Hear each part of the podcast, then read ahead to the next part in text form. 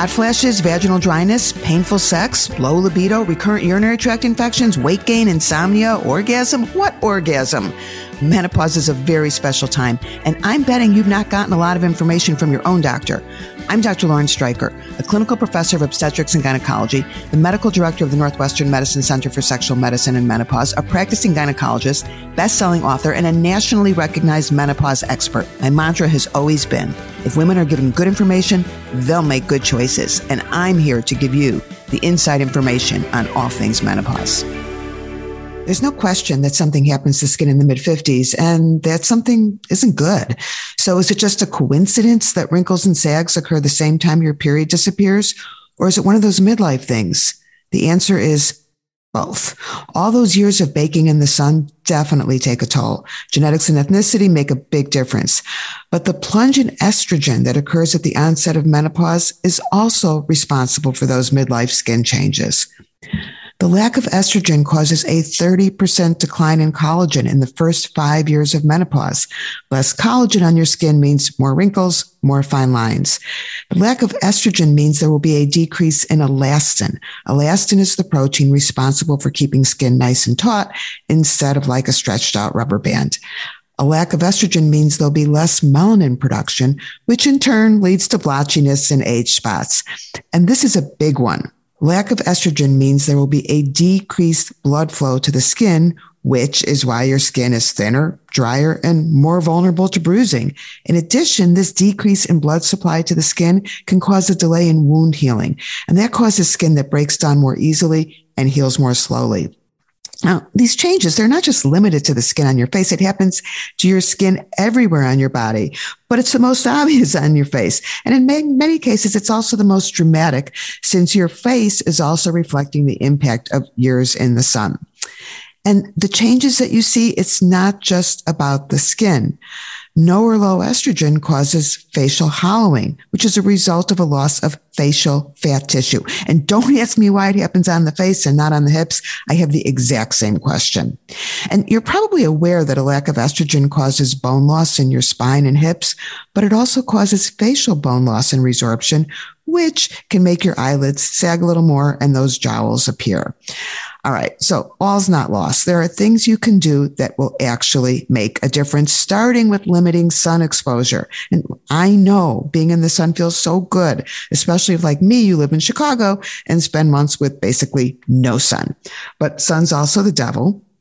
And aside from increasing the risk of skin cancers, it dramatically speeds up skin aging process. And any dermatologist is going to tell you the product which is the most important to keeping skin youthful is sunscreen, ideally starting when you're 20. And I know it's too late for us, but tell your daughters. The American Academy of Dermatology recommends an SPF of 30 or higher and make sure the products you choose are broad spectrum, meaning they block both UVA and UVB rays. So you can't go back, but going forward, apply sunscreen to your face every day and make sure that whatever daily face moisturizer or makeup product you're using has sunscreen in it. And speaking of moisturizers, you don't need to mortgage your home to buy one of those insanely expensive products.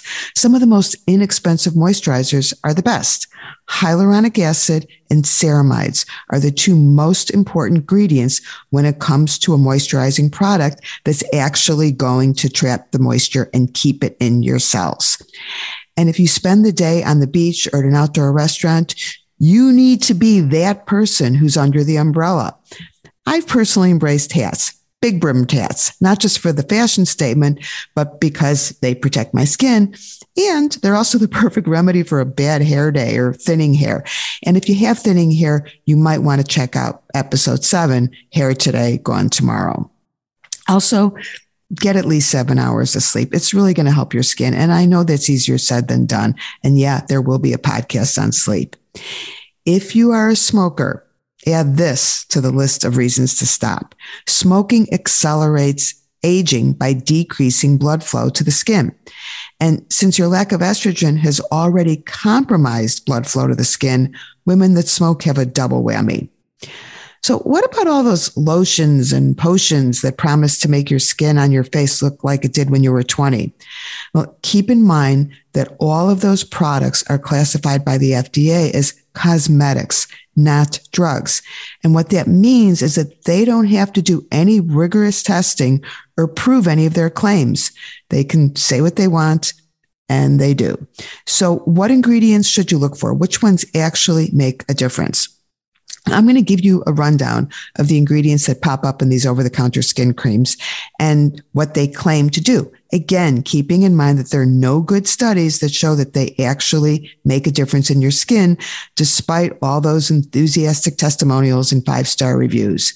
Hope in a Jar is without a doubt the most appropriately named product on the market. There are three categories of what are known as cosmeceuticals antioxidants, hydroxy acids, and plant extracts. So let's start with the antioxidants. Antioxidants protect the skin from free radicals, those unstable oxygen molecules that break down skin cells and cause wrinkles. Antioxidants increase collagen production and promote healing from sun damage. This category includes a lot of vitamins, vitamin B3, vitamin C, vitamin E, and also coenzyme Q10 and the retinoids. Retinoids are vitamin A compounds such as retinol and retinoic acid. And these ingredients have been used for years topically to help repair sun damaged skin and reduce fine lines and wrinkles. Now, prescription products have a higher concentration than the over the counter version, and you know exactly what you're getting. But there is at least one study that says the over the counter version works just as well as the prescription product. The second category are the hydroxy acids and polyhydroxy acids. These compounds are exfoliators. They remove dead skin cells. This exfoliation process helps your skin to better absorb other products like moisturizers and also supposedly eliminates fine wrinkles and stimulates the growth of smooth and evenly pigmented new skin. Hydroxy acids include glycolic acid, citric acid, and lactic acid. And finally, plant extracts. Green tea, black tea, oolong tea, grape seeds, coffee berries, and ginseng are all in this category, along with soy and ginkgo biloba. All of these plant extracts have antioxidant and anti-inflammatory properties, which sounds really good. But again, not a lot of scientific testing that the version or the amount found in these over the counter products is actually going to make a difference. Now, dermatologists, obviously the skin specialists, are able to prescribe creams that have higher concentrations of retinoids and other ingredients that than what you will find in an over the counter product. And if you're so inclined, there's also no end of access to cosmetic filling agents, Botox, peeling agents, and resurfacing of skin using various energy modalities such as low light therapy, laser, radio frequency, and ultrasound. And I am promising you a future segment with a plastic surgeon who's going to go through all of the specifics on those things. So while all the solutions I have just discussed may contribute to less wrinkles and may help damaged skin, the obvious solution to skin that's lost estrogen is to replace the estrogen. And it turns out that women who use systemic estrogen, such as a estrogen pill or a transdermal patch spray or gel, do have increased collagen and increased blood flow to skin throughout the body, including on the face. But the decision to use a systemic estrogen should probably be based on the positive impact on your bones, your brain, your bladder, your sex life, and your heart, not to mention eliminating hot flashes. The improvement to your skin, it's a nice bonus. Now, to treat vaginal dryness, you put estrogen directly in the vagina. So why not put estrogen directly on your face? It's been done. Helena Rubinstein and Elizabeth Arden, the makeup mavens and rivals of the 1940s, knew that applying estrogen to the skin would help make up for the ravages of time and menopause. And yes, there was estrogen in their popular face creams. It says it right on the label. The reason that their face creams sold so well is that they really did decrease wrinkles and make skin appear more youthful because of the estrogen. But eventually the FDA got involved and that was the end of estrogen laced face cream. Modern studies do confirm that low dose estrogen cream applied directly to the face produces significant increase in skin thickness, moisture, firmness, along with a significant decrease in wrinkles. And there's no increase in systemic estrogen levels. But sadly, face creams today do not contain estrogen, and there is no FDA approved estrogen product that is intended for facial use. Now, a lot of women ask about putting vaginal estrogen on their face. I wouldn't recommend it. The base that the vaginal estrogen is mixed in is fine for vaginal and vulvar tissues, but it's not great for the skin on your face. And the sprays and gels that are used to treat hot flashes also don't belong on the face. In addition to the level of estrogen being too high, most are alcohol based, and you do not want to put alcohol on skin that's already dry. There's always an option to find a doctor who's willing to write a prescription for a compounded estrogen cream at an appropriate base that you can apply to the face and hope that some pharmaceutical company will decide to develop their version of Helena Rubinstein's miracle face cream. I'm Dr. Lauren Streicher, and thank you for joining me. You will find lots more information in my Inside Information books available on Amazon.com. And follow Francie as she navigates her way through vaginal dryness, hot flashes, and pretty much every menopausal symptom you can think of.